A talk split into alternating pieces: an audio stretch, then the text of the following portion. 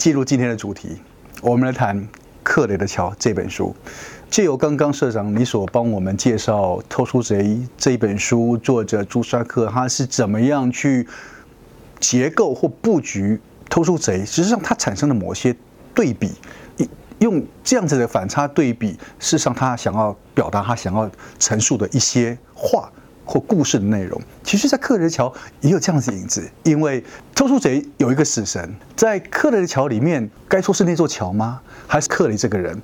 克雷的，那克雷到底是该扮演丽莎小女孩那个角色，还是扮演某一些死神的 judge 的角在串接的角色？其实这个部分可能就是真的。朱萨在这本书，他也改变了一些自己在结构上面的一些设计。克雷的桥，呃，这是一个属于在它里面设计是属于一个叫做邓巴家族里面五个兄弟，五个从小一起。一起打架、一起成长的孩子，那他们用他们自己生活下去，为什么？因为他们那时候在很小的时候就没有了母亲，父亲又不见了，在那样子的一个没有人照顾的环境里面，这五个孩子怎么样在邓巴家族里面继续成长，同时如何去怀念、去找寻母亲死亡过程中的许多故事，又如何接纳？跟原谅父亲的失去，跟回来这一段整个家族的溯源，他的潮汐的涨跌其实是非常复杂的。呃，我们在里面看到了作者用更多的元素在在铺陈或丰富。里面有一个一开始是一个凶手，有一头骡子，有一只鸡，有一条鱼，有一只鸽子。呃，我在里面看到了非常多不同的手法。看到一个完全不一样的朱萨克在描写一个故事，一个结构相对复杂，他可能穿越了时空，穿跨越了大陆，又跨越了人与人之间在面对情感方面的很多的冲突，或者是原谅。其实我感觉他比偷书贼更复杂，相对复杂很多。可是他想要放进去的感情的元素却更多元。更浓烈的一点，或许我们就该请社长帮我们从我刚刚所讲的很多破碎的元素里面，帮我们谈一谈你所看到的克雷的桥。我试试看啊。啊，就就刚刚你提的，你提的那个结构的反差，嗯，其实克雷的桥，他把他们的大哥啊。有点借，有点类似那本书《偷书贼的死神》。嗯，他也是个全知者，嗯，也是等事情都过了以后，嗯哼，他就拿着他的祖母，嗯哼，他去把它挖出来的一个打字机，雷明顿的打字机，嗯，呸呸呸呸，就开始讲这个故事。嗯、而且他讲这个故事的时候，已经是那个桥。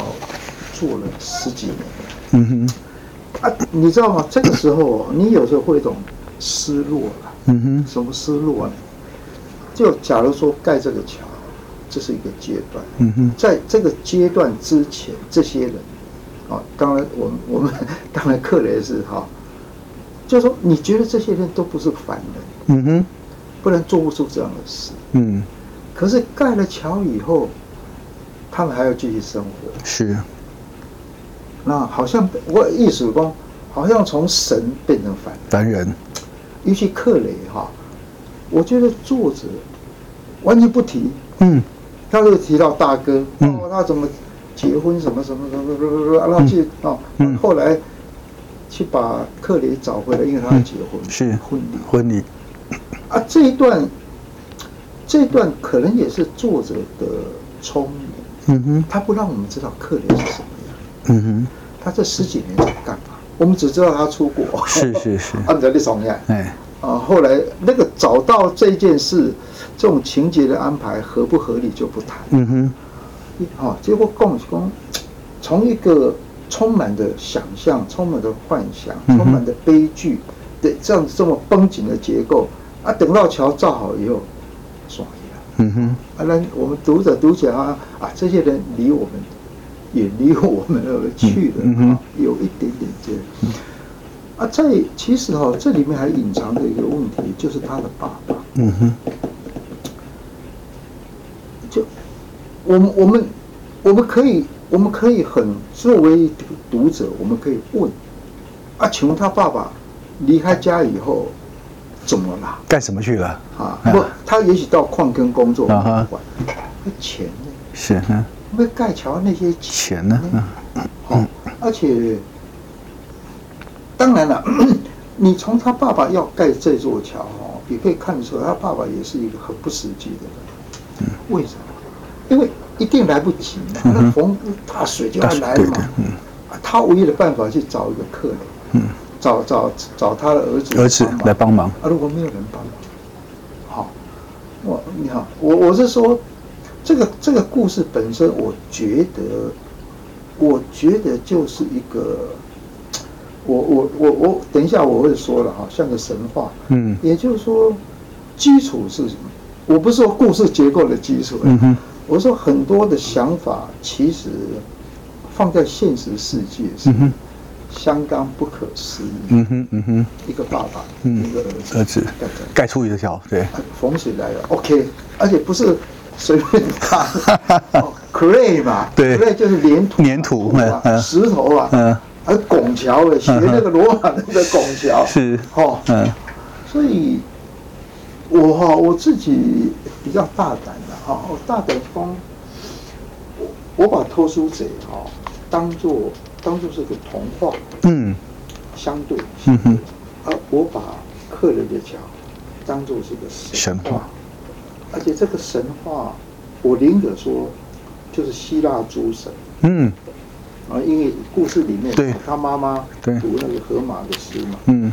然后呢，这个克雷，我宁可说，因为我们约略知道了，当然不是不是刻意的要卡的那么紧。嗯嗯嗯。希腊诸神其实荒唐了很多。嗯。哦，男女 啦。是是是。乱乱闹一气，跟人类一样。嗯。